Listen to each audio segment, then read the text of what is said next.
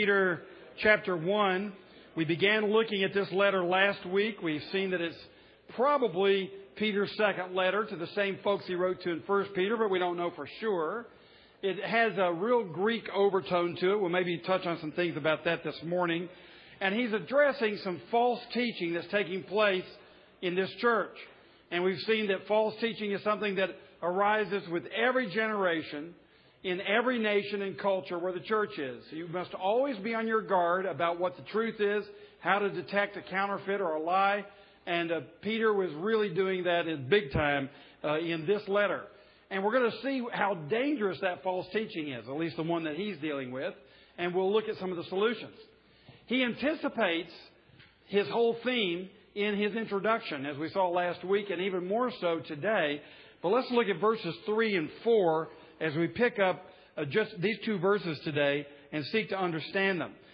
Now, what, what we're going to have is you'll, you'll see how in the NIV, on page 2026 in the Spirit of the Reformation Study Bible, uh, you'll see that in verses 3 through 11, the NIV lumps these together, saying, making one's calling and election sure. Okay, that's fair enough. At least that picks up the, the theme in the last two verses. But I would just temp, uh, uh tend to say this is God's explanation of our salvation.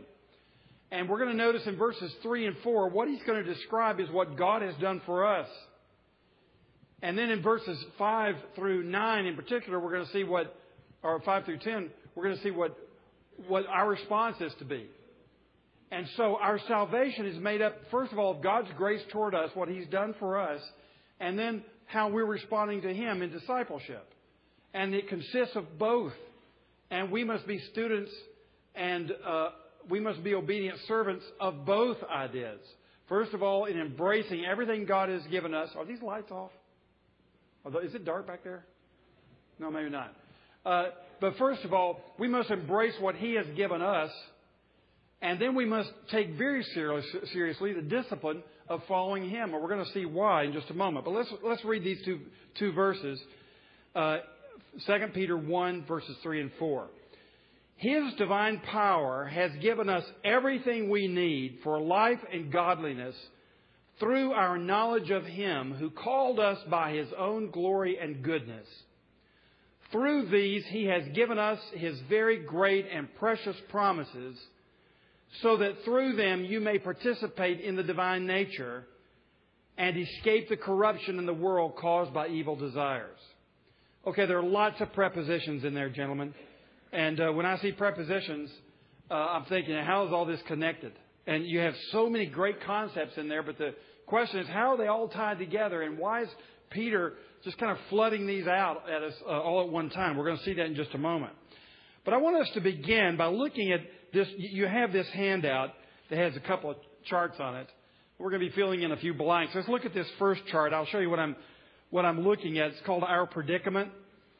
And uh, what we're trying to show here is what it is Peter is showing that God has solved. So let's start with the background to Peter's message in 2 Peter, and that is our predicament. You have God represented by that triangle Father, Spirit, Son, and you have two kinds of people.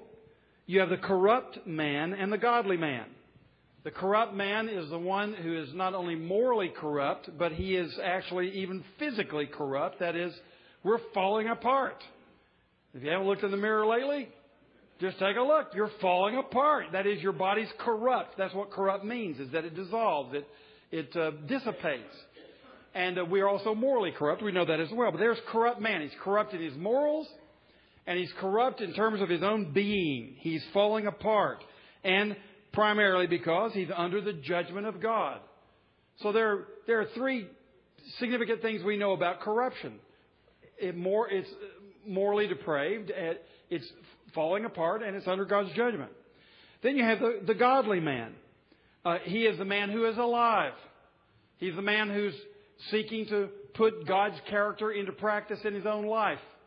Uh, he's a man who's not going to pass away. Yes, his outer nature is wasting away, but that outer nature even is going to be resurrected one day. And the corrupt will become incorruptible, as Paul says in 1 Corinthians 15, correct? The resurrection is all about taking the corrupt and making it incorruptible. We're told in 1 Corinthians 15 that when we die as believers in Christ, we're like a seed put into the ground. And the seed is corruptible, but it gives forth a harvest, a plant. And the same with ourselves. Our bodies are like seeds. They're corruptible. They fall apart. They, they go into the ground and dissolve. But out of that, at the resurrection, comes a harvest of a resurrected body. So the godly person, in all those three ways, including the judgment of God, he now has the favor of God. Those are two different kinds of people. Now the big question is, how can a corrupt man become a godly man? That's the big question. And you want to maybe put that in there. How can a corrupt man become a godly man? Uh, I was asked by one of you this past week, why is it I'm such a mess? Why can't I get any consistency in my life? Why is this not working for me? And that's exactly what Peter is going to address. And there are two aspects to it. First of all, there is the contemplation of the mind to realize and embrace what God has done for us. And you can't take step one. You can't do squat until you have embraced and received the saving work of God and you continue to receive it and contemplate it. We're going to talk about that today. Next Thursday, we're going to talk about the discipline of leading a godly life in terms of getting your time, your energy, your resources, and your heart under discipline. And this is very hard work. We're going to get our minds under discipline today. And then next week we're going to talk about our time, our energy, our resources, and our heart, getting them all under discipline. And if you'll just leave your finger in 1 Peter and turn back with me for just a moment to 1 Timothy, 1 Timothy 4, and this would be page 1957. And I want you to notice something about this discipline. In 1 Timothy 4 7, Paul says to his son Timothy in the Lord, have nothing to do with godless myths and old wives' tales. And we'll talk about godless myths and old wives' tales in just a moment. Because we do have something to do with them still today. Uh, you can, at this point, you can put your rabbit foot away. Uh, he, he says, have nothing to do with godless myths and old wives' tales. Rather, train yourself to be godly. All right? So now we're talking about training.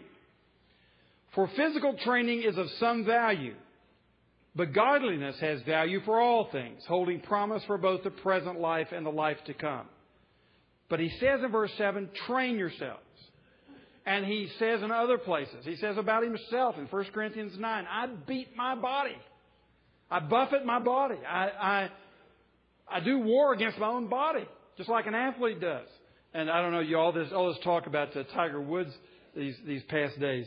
This guy's an amazing athlete, and everybody wants to know what's the secret to Tiger Woods. Well, he has these tremendous concentrative powers, and he's a natural athlete, and uh, he, he's just got what it takes. But everybody says when everybody else goes home after being on the putting green, there's Tiger Woods out there in the dark, you know, with a flashlight, you know, still putting, chipping. Uh, he's practicing all the time. And of course, he's learned not to play in every tournament. Why? So he can go back. These are strategic retreats. He can get his mind and his body in gear. He, this guy's lifting weights beyond what all the other golfers are, are doing. He's in training all the time. Why? He wants to be a champ. And guess what? He is. Well, if you think that being like Jesus Christ is going to take less training than being a professional golfer, you got another thought coming. This is tough. I mean, Jesus is the greatest. This is going to take training.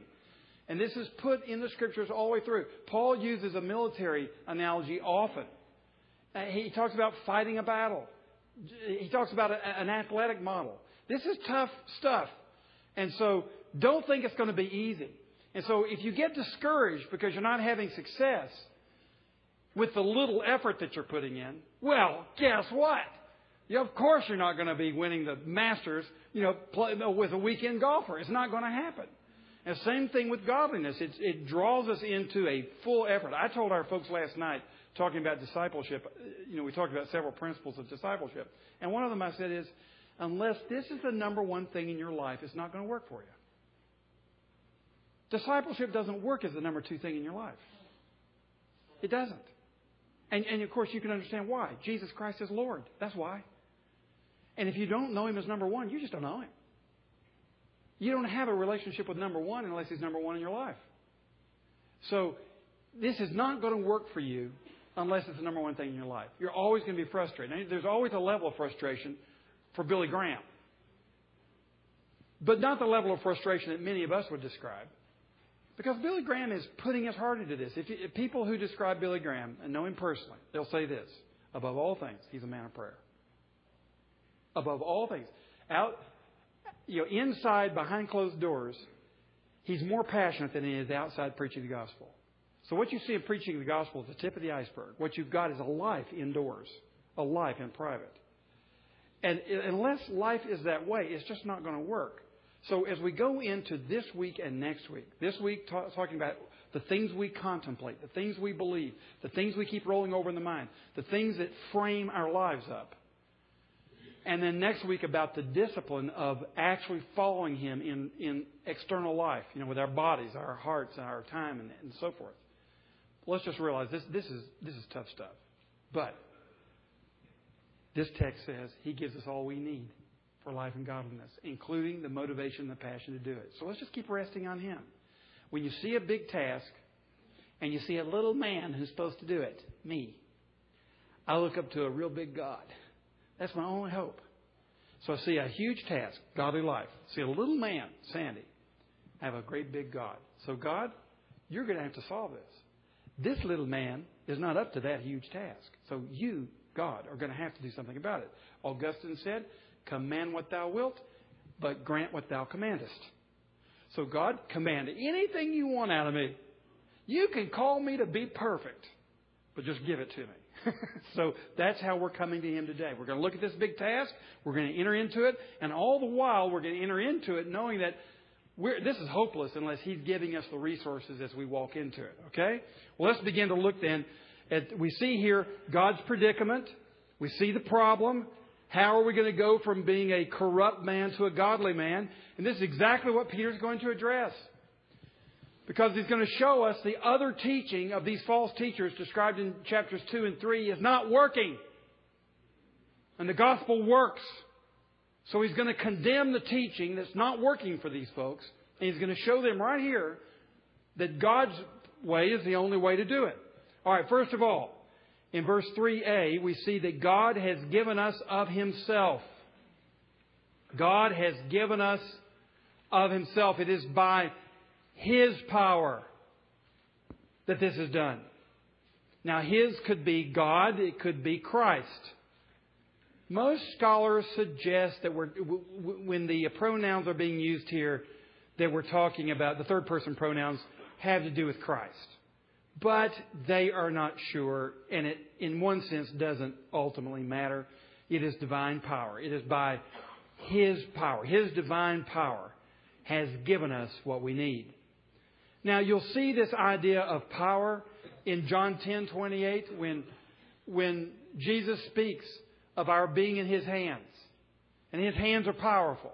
And then he says we're in the Father's hands and no one can snatch us out of the Father's hands. So this is God's keeping power and his saving power. This is divine power that's got a hold of us. So if you feel like a teeny little man, a teeny little corrupt man, trying to be a godly man, don't worry about it. We got a huge God with big hands, and nobody can snatch his people out of their hands. So this is all by his power. And even when we get to the part that, quote, we're supposed to do, what we find out is he's empowering that too. He is working through us to accomplish his will. We'll see that next week. But it's all by his power. Secondly, notice he gives us all we need everything we need for life and godliness.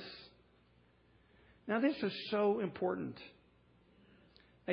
because we find that often when we get frustrated with our own spiritual lives, we begin looking for things to add to what we're doing to help us out just a little bit. And uh, we'll see here that what Peter is saying is look, you want to go from corruption to life?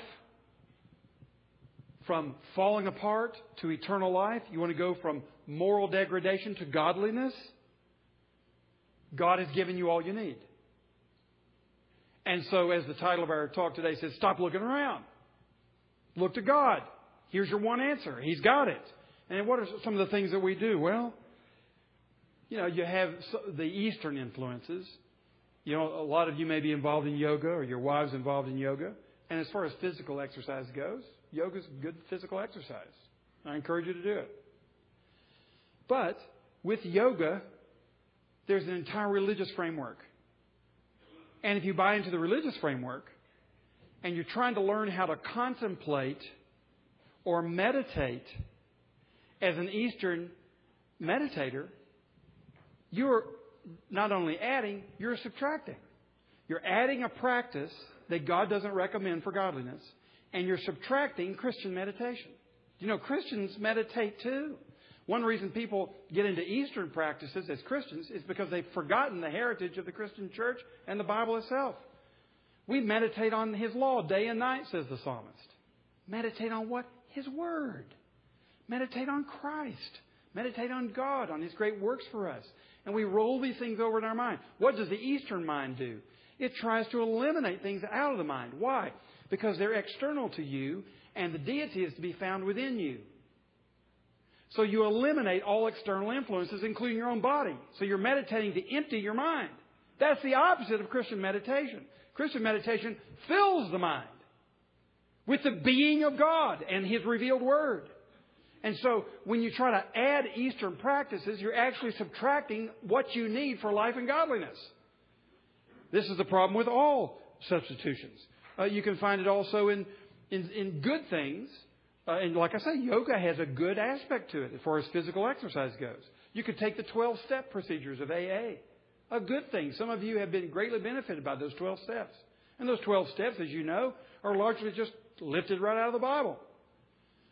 But when you think that the 12 steps is your salvation, you have substituted the biblical way of leading a, an everlasting godly life with a, although derived from the scriptures, a man made process.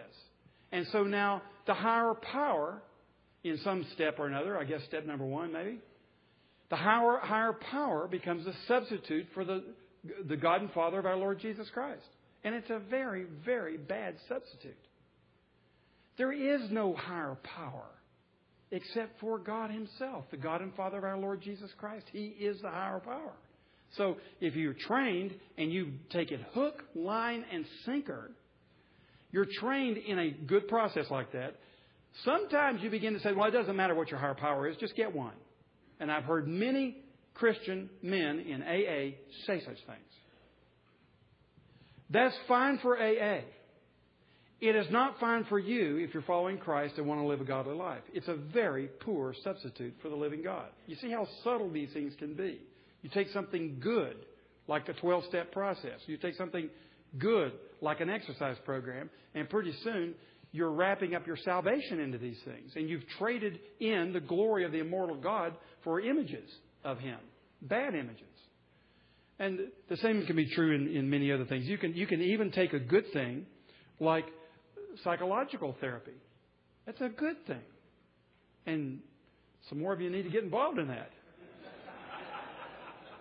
It really is a good thing. But then on the other hand, I've had a person come back after their trip to Remuda, and uh, that's not Bermuda, that's Remuda, you know, a therapy place out in the, out in the West, and they come back and say, you know, I've been saved. Well, great. Did you meet Jesus Christ? No, I came to understand myself.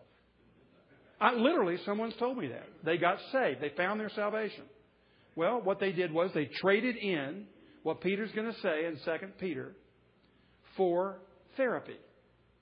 So that's taking something that's good. It's, it's, given to us as a gift from God. It's like wine. Wine is good. Paul says to Timothy, hey, you got an upset stomach, drink a glass of wine before you go to bed. Fine. But then when you have three glasses and you're, you know, you're out of it, some of you take six. You get out of it. Now you've, you've traded in sobriety for drunkenness. A bad trade. So you've taken something that was good, a gift from God, and you've misused it. And people will do that with good things. I knew a guy early on in my Christian life who was so excited about his, how his mind was working. I said, Oh, that's great. Has, has Jesus helped you? No, Silva mind control. Well, I think there are some wonderful mind control techniques. But when you trade that in for the ultimate mind control that Jesus Christ gives you, you have made a bad trade. Here's what the point is God has given us, by His sovereign power, everything we would need, everything we do need for life, eternal life, and godliness. Stop looking around and figure this out. How are you going to attach yourself to Him? And let's stop blaming Him and let's stop blaming the weakness of His salvation program, that something's missing there, and let's get the focus on where the problem is. It's in the predicament. Corrupt man. Let's get it focused there because, as you know, from good to great, you're not going to be a great corporation unless you can face the brutal facts. And you're not going to live a good, godly life unless you can face the brutal facts. And the problem is not with my God. And the problem is not with His salvation. The problem is with you. So let's try to figure out what it is. And Second Peter will help us with this. Let's get the diagnosis, the brutal facts right out of the Scriptures. And then let's go to working on the brutal facts with all that we need to solve the brutal facts.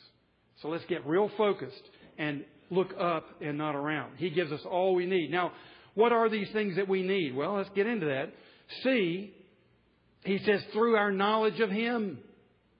Now, this idea of knowledge is a key idea in 2 Peter. You find it not only here, but in verse 2 and verse 8. You find it twice in chapter 2. You find it in, at the very end of the, the letter in chapter 318. Because this is a key idea that he's addressing with this false teaching. The false teaching is professing to give you a new way of knowledge, Silva mind control. And Peter is saying, let me tell you about knowledge. That God has given us everything we need through the knowledge of Him. That's the knowledge you need. And when you get the knowledge of Him, you have everything you need for life and godliness. So stop looking around. Stay focused on Him. The knowledge of Him is everything. You pick this up in, for example, I've got this verse listed here, Jeremiah 9. Let not the wise man boast in his wisdom. Let not the mighty man boast in his might. Let not the rich man boast in his riches. But let him who boasts boast in this, that he understands and knows me, that I am the God of steadfast love and righteousness. In all these things I delight, says the Lord. So come to know him and boast about that. That is your pride and joy. Not your estate, not your house, not your prestige, not your position, not your trophy wife, not your educated children. Your boast is in the knowledge of God. Know Him. And Jesus says in the high priestly prayer in chapter 17, God, grant them the world life. And what is life? That they may know you, the eternal God, and Jesus Christ whom you have sent. This is life, to know Him. And you know in the scriptures that the word know means to have intimate relations. That can mean an, an intellectual thing as well, but a man knows his wife, for example, in the Old Testament. So here he's saying we have intimate relationships with God. We all have a relationship with Him that's, if it's in Christ, it's intimate. We have this, this intimate knowledge of God, and that is through, that is the means by which we have everything that we need. Paul says in Philippians 3, this text I've mentioned here, he says, I want to know Christ. I want to be close with Him. I want to be buddies with Him. I want to be best friends with Him. I want to be intimate with Him. I want to know Christ, he says, and the power of His resurrection, the fellowship of sharing His sufferings. But he says, I consider everything else as trash. He uses the word crap. You thought that was just a slang word. No, Paul uses it. He says, I consider everything dung for the sake of knowing Christ my Savior. For the sake of knowing Him. This is the treasure above all treasures. Now, once again, until you treasure Him this way, you're not going to really know Him because that's what He is. He is the treasure above all treasures. And the only reason you don't treasure Him is you don't know how much a treasure He is. And so it's only when you see Him as a treasure that you're going to begin to know Him through which you'll have all you need for life and godliness. So you see how it, this is all coming from your heart and your mind. It's the spirit, it's the interior man. And that's the beginning of all this, is to know Him.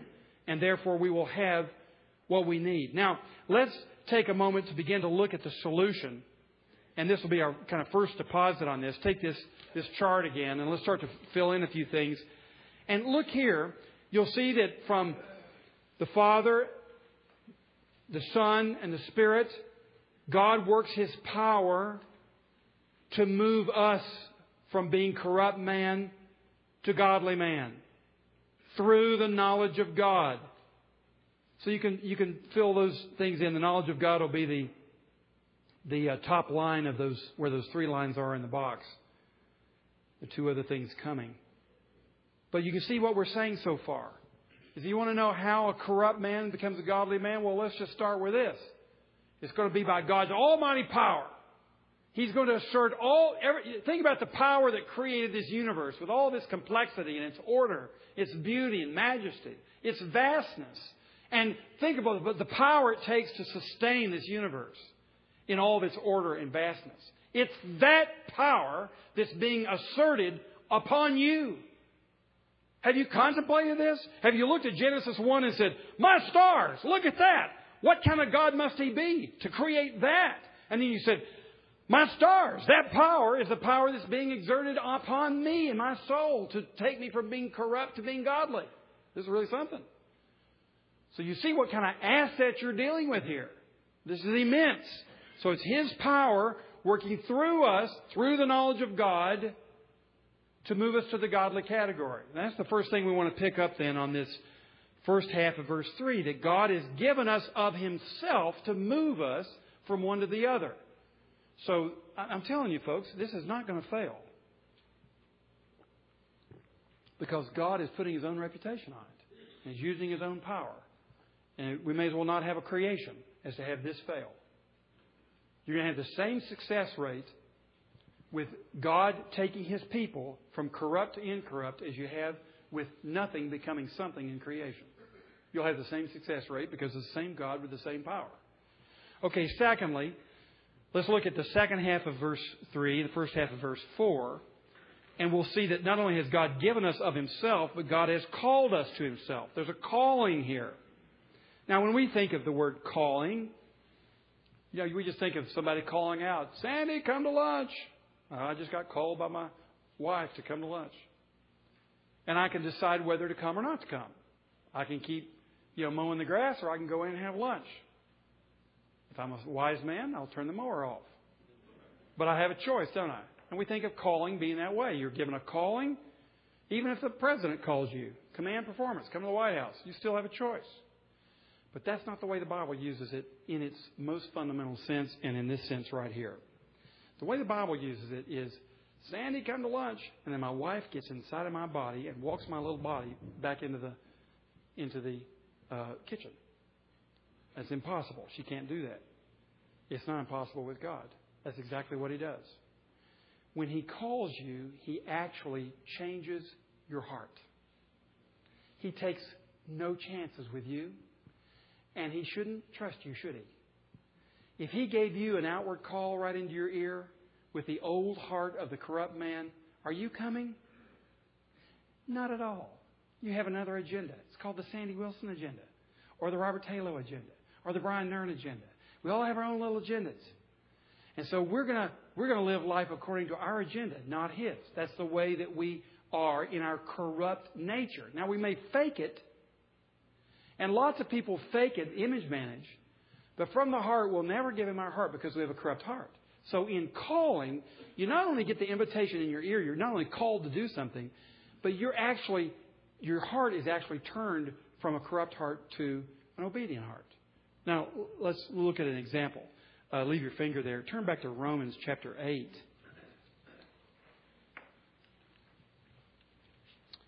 And look at verse 28 that very well known verse.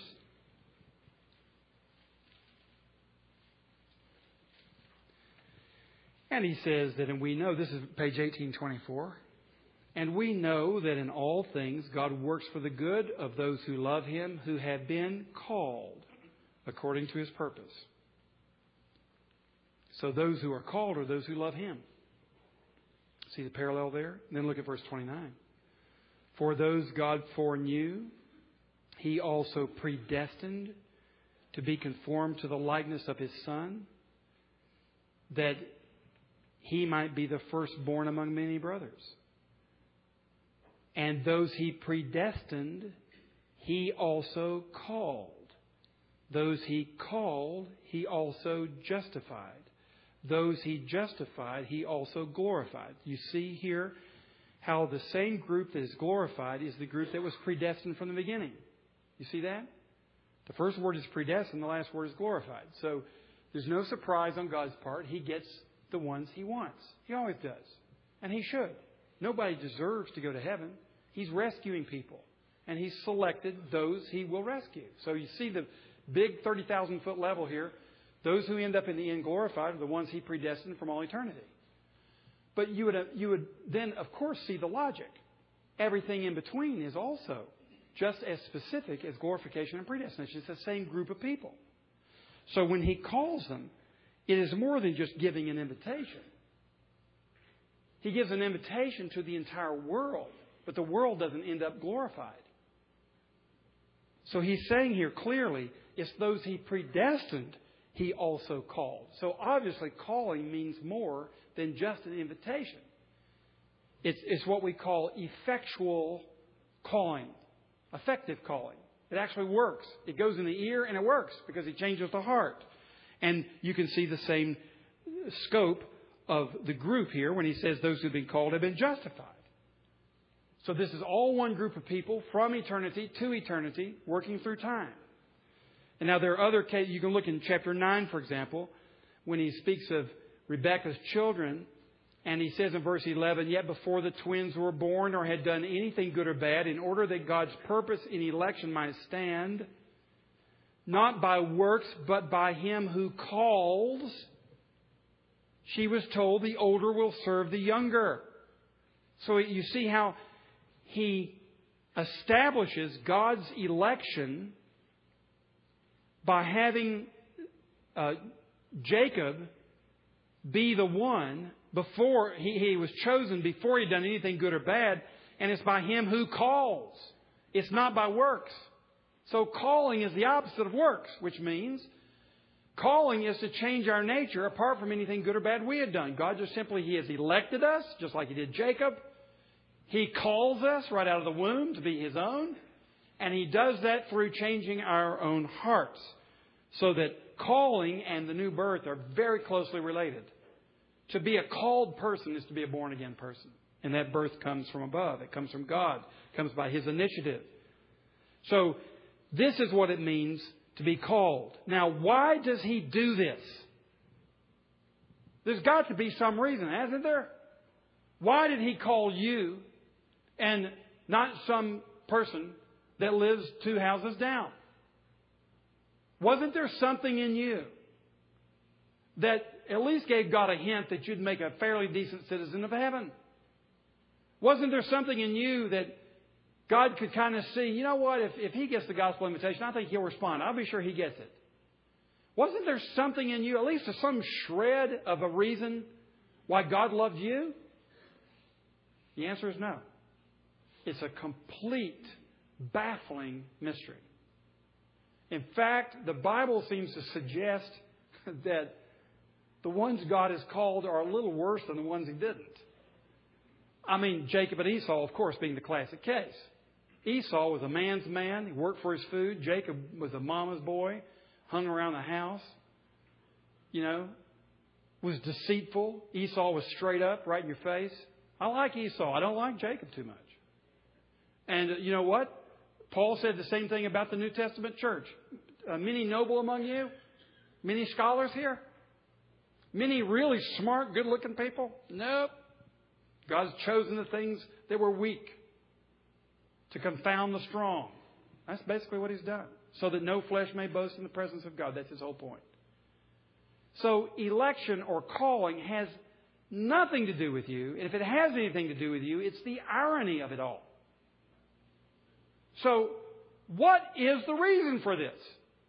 It's all in God Himself. Now, gentlemen, this is tremendously encouraging. Here's why. If He did notice some shred of a reason why you are a little bit more cool than everybody else, a little bit better looking, a little smarter, morally superior, if that were part of the reason why He chose you, then let me tell you what, I know you well enough, you're going to blow it before the day's out. And then you're going to be thinking, Well, he doesn't love me anymore. And so many of your dads and your mothers loved you when you were good and didn't love you when you're bad. And you developed a whole paradigm for living that said, I'm lovable when I'm good, and I'm not lovable when I'm not. I'm lovable when I'm the life of the party, and I'm not lovable when I'm quiet. I'm lovable when I'm making a lot of money, and I'm not lovable when I'm not. I'm lovable when I have a fancy car and everybody gives me a good title. I'm not lovable when I. You, you learned that. We all did. And the Bible puts a big X on it. it says, no, has nothing to do with you. The love that you are receiving is the love of God, and the love of God has nothing to do with you, but the sin that made it necessary. The love from God is completely coming from Him, and that ought to be very encouraging because He doesn't change. He's not fickle like you. And some of you are really fickle. He is not. And therefore, if you want to know why you are who you are, and if you want to know who I am, I'm rooted in the knowledge of Jesus Christ and He doesn't change. And He loves me. And you see here how the text puts it. It's because of His character. It's by His own glory and goodness. You can look at the text in Titus sometime. You'll see that our whole salvation has come out of the goodness and kindness of God. When the goodness and kindness of God appears, he says. It's the goodness of God. It's the character of God from which we are saved. Therefore, our salvation is really about Him. And the irony of us guys being the saved ones, the humor of all that, is to glorify Him all the more. That He saves the weak. He saves the morally inferior.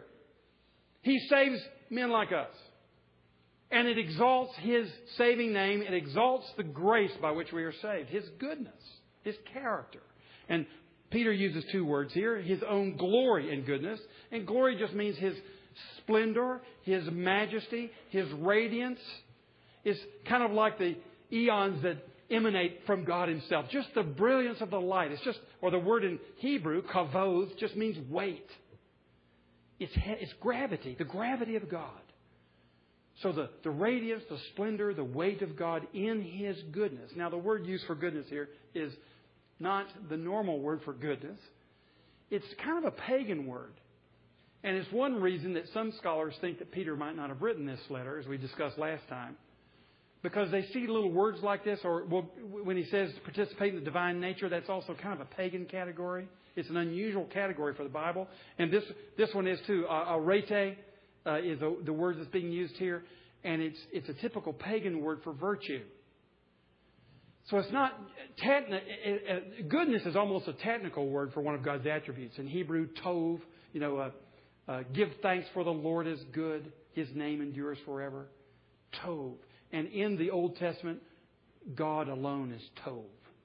And when He created, He looked and said, "Behold, it is good." And sixth day, it is very good. Tov. And then we're told that God is good. And then when Joseph is thrown into the well and sold off to the Midianites, he says, You intended it for evil, but God intended it for tov, for good. So tov is a word that belongs to God alone in the Old Testament.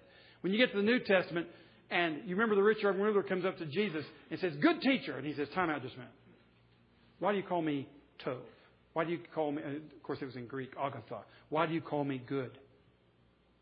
Well, actually it was in Aramaic. Uh, we don't have that in the text. But he says, Why do you call me good? No one is Tov, but God alone. Remember how Jesus says that? Now, Jesus wasn't denying his own deity. He was just denying the flippancy which, with, with which this guy was using the word good. So God alone is good, and that's the reason that when you have the two examples in the Old Test, in the New Testament of good, good men, one is Barnabas, Acts 11, and the other is Joseph of Arimathea. The only two men in the Bible that are called good. There's one sort of accidental case in the Old Testament, but men aren't called good by and large because God alone is good. Uh, but when you have it, it's quite a trait. And you see the key to it. We're told of Barnabas, he was full of the Spirit. So how do you become a good man? Only one way. You have to have the good God come inside of you. Because you're not going to be in goodness coming out of you. Because, because God alone is Tov. So you ask God to come into your life, and there will be an increasing goodness in your life by His power emanating through you. Now, this is a different word. it includes good, but it really just means moral excellence. It's kind of a, a, a it's a philosophical word. And it's a good word. And as a matter of fact, to those scholars who suggest that Peter couldn't have written this because he uses concepts like that, Peter also used it in 1 Peter. 1 Peter 2 9, where he says, We declare the praises of him who called us out of darkness into his marvelous light. We declare the moral excellence of him. Arete, we declare the moral excellence of him who called us out of darkness into his marvelous light. So this is moral excellence. Now, look what's being said. Peter is saying that he has called us by his own moral excellence. You say, how could that be when I'm so immoral? What is excellent, morally excellent about calling a person like me to be your friend? Well, here's what's excellent about it is that God is gracious. Try that on for size. You want to know how gracious He is? He called a sinner like you who deserve to be under the judgment of God. That's how gracious He is, and that it happens to be a moral virtue, and He's excellent in it. So, what Peter is saying is, you have all you need for life and godliness through the knowledge of Him who called you to Himself through His own moral excellence that is glorious, not through anything in you. So don't worry about what you were. It really doesn't matter what you were. What matters is who He is.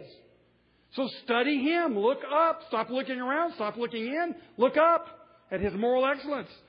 So, and notice that through these, and I would, this, this is debated, but I think through these, the, the antecedent to these is probably glory and goodness. Through these virtues, I think we could say. He has given us His very great and precious promises. He has called us to Himself with amazing promises.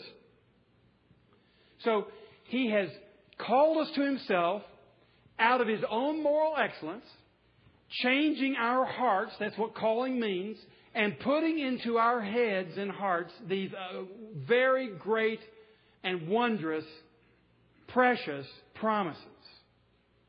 Now, why has He done that? You know, He could have saved us. He could be taking us on to glory and not tell us a thing about it. He could just say, Trust me. Don't you sense I'm changing your heart? Don't you sense you have a different appetite? Don't you sense I put you in the church? I'm giving you means of grace, and we're going along on this journey. Why do you need to know where we're going? Do you not trust me? Can't you just trust me? No. Here's here's why. Uh, and I'll attribute this to Coach Tony Dungy. Some of you may have heard him this week, but at lunch this week he said there are two things you want to ask of leaders. Number one, where are you going? And number two, why should I follow you? Well, look at God. He tells you where you're going, and He gives you His character. That's what you need to have a leader. God's your leader. So He tells you where He's going. And that's what the promises are all about. Let me tell you where the world is going. Let me tell you how it's coming to an end. There's going to be judgment. There's going to be salvation for those who put their trust in me. I'm going to tell you this all ahead of time. I'm going to tell you just enough about heaven that you'll be encouraged, and not too much about heaven that you'll commit suicide. So I'll give you just what you need for life and godliness. If I told you too much about the future, you'd be checking out of here. And that's not what I want you to do. So he gives us, it's like the perfect balance in this universe. If you've studied the galaxies and how, how delicate that balance is, it's just absolutely amazing.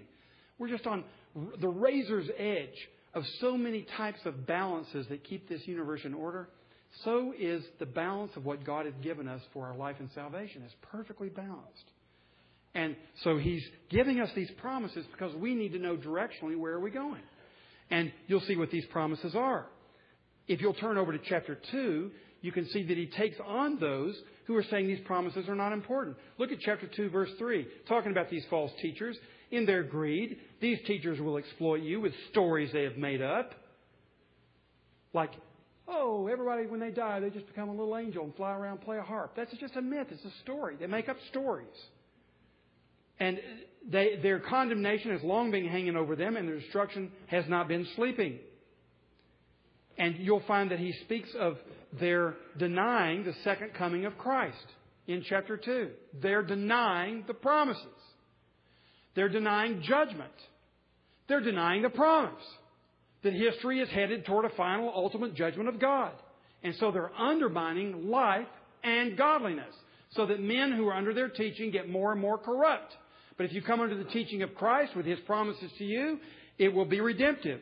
And I put here, for example, 2 Corinthians chapter 7. Let's turn there for just a moment. Leave your finger in 2 Peter and go over to 2 Corinthians.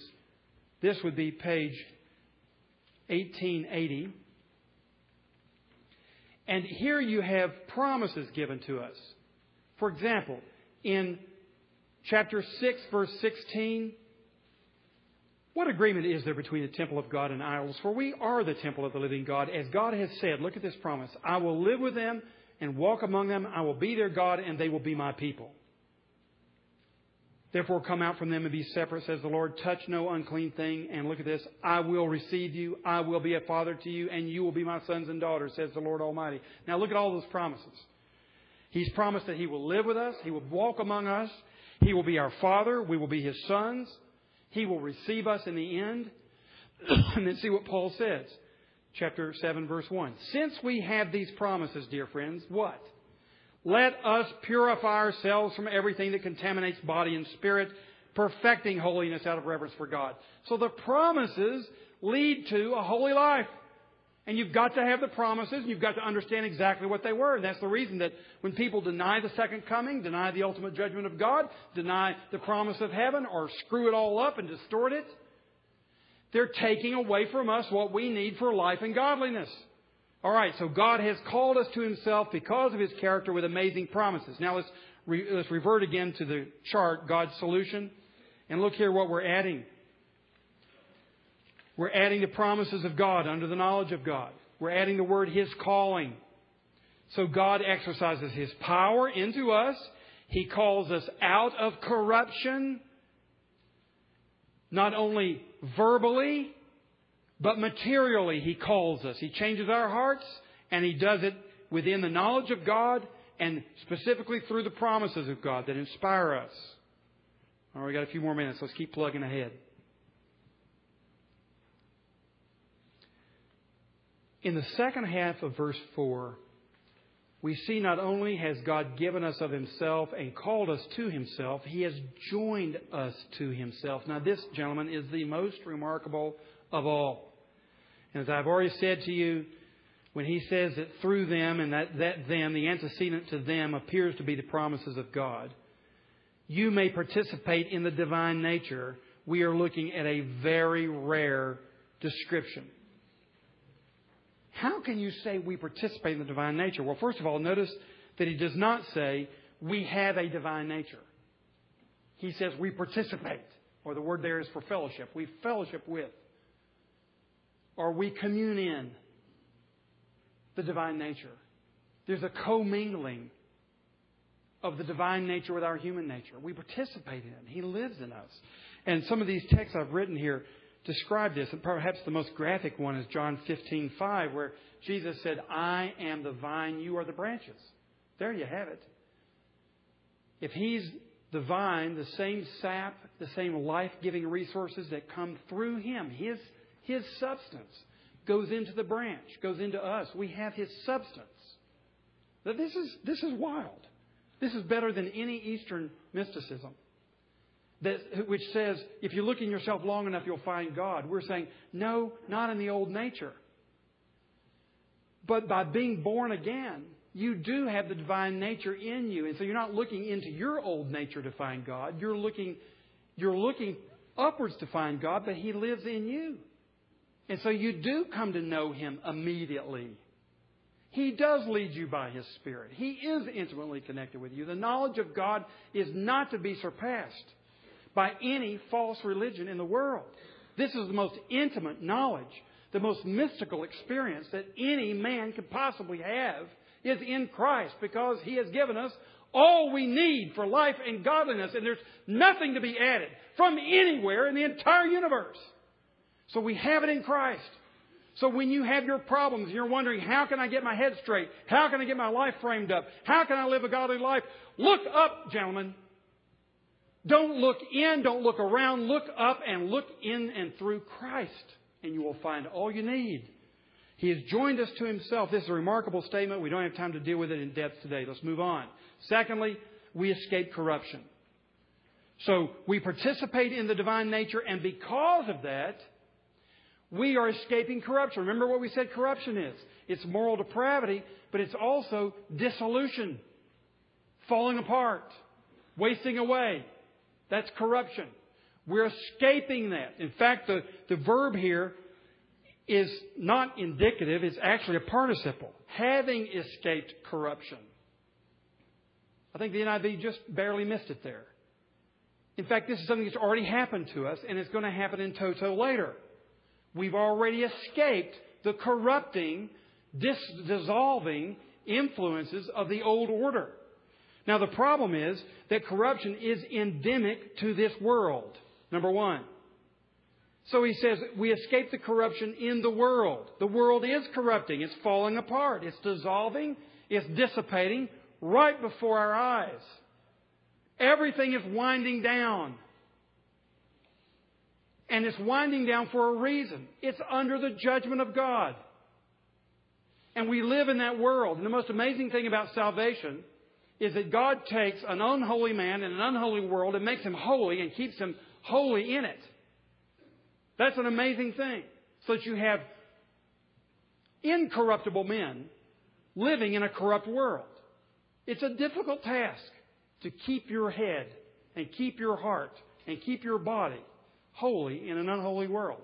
But that's exactly what's going on. And you see here that he mentions very helpfully that it is caused by evil desires. The reason for the corruption of this world is that the world desires corrupt things.